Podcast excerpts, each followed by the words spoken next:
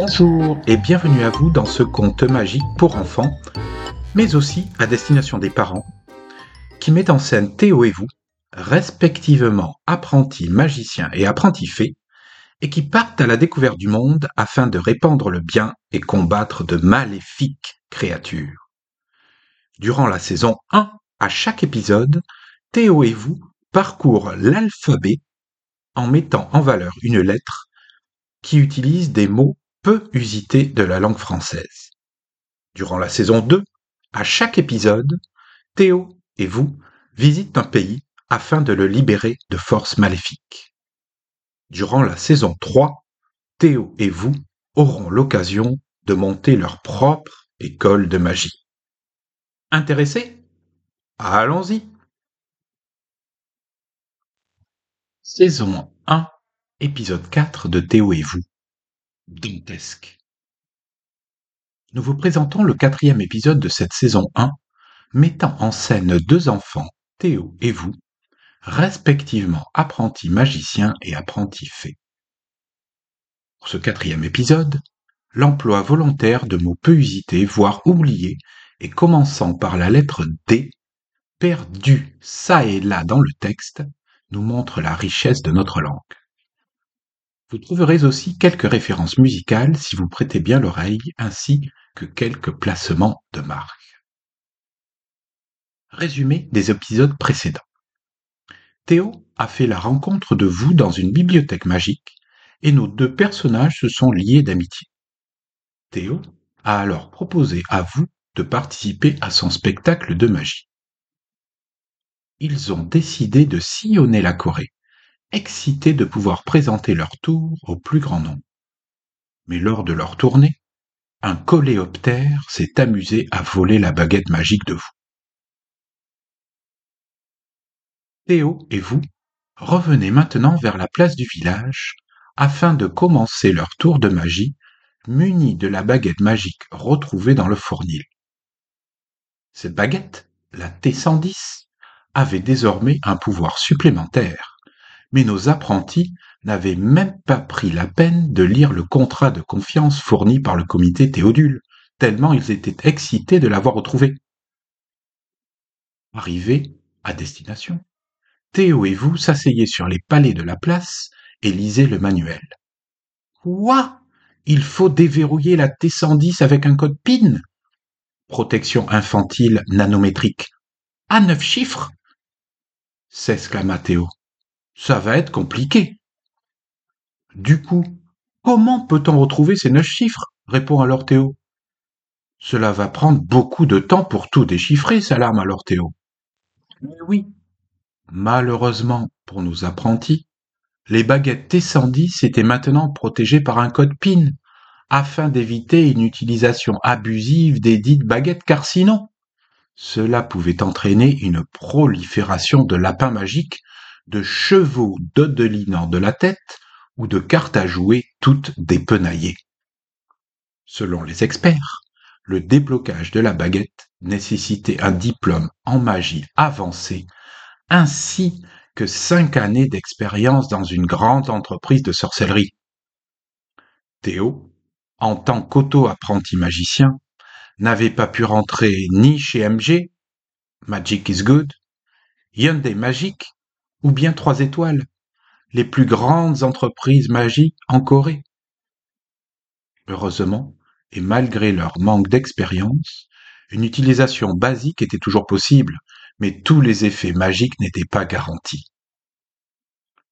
Déjà, le public s'impatientait, et vous enfiler sa longue robe pailletée et son chapeau pointu, attrapa la T110 de Théo et déambulait nerveusement en coulisses avant que l'apprenti magicien n'annonce Mesdames et messieurs, la fabuleuse, l'extraordinaire, la sensationnelle, la voici, la voilà, rien que pour vous. Vous la voulez, vous, l'apprenti fait. Tout le monde se lève pour vous. Sous les applaudissements, vous fit son entrée, trébuchant sur ses propres pieds.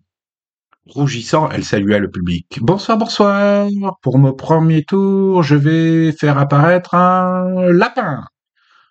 Elle agita alors la baguette au-dessus de son chapeau vide, mais rien ne se passa. Elle recommença plusieurs fois, l'air de plus en plus paniqué. Enfin, un lapin terrifié surgit du chapeau et sauta dans le public, semant la pagaille. Par un fâcheux concours de circonstances, au premier rang, les fronts rencontrèrent les mentons, et une douairière permanentée fit les frais du front d'un daron. Ses dents éclatèrent en morceaux. On frôlait l'incident diplomatique. La douairière quittait l'enceinte, soulagée de quelques dents. Elle criait déjà à la foule. Des débiles, des balles, des boules, empile des balles, épile les boules.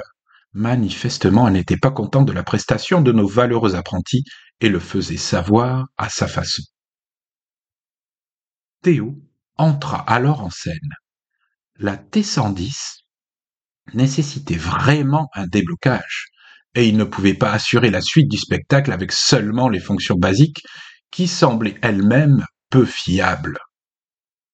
Il leur fallait donc trouver un expert magicien. En attendant, et pour reprendre la main sur le spectacle, il voulut improviser quelques tours de viralangue en essayant de délier les langues. Cependant, Théo balbutiait et n'arrivait pas à enchaîner malgré ses essais de faire répéter aux enfants du premier rang.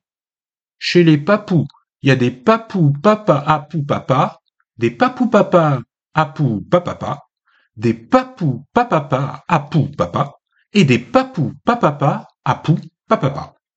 Il en essaya un autre sans conviction. Didon Dina, dit-on, de Dido Dodu, de Dido du dindon. Le spectacle allait maintenant de Charib dans Silla, et après consultation avec vous, ils décidèrent d'interrompre leur première prestation à contre-cœur. Mesdames et messieurs, suite à quelques problèmes techniques indépendants de notre volonté, nous vous annonçons l'interruption du spectacle.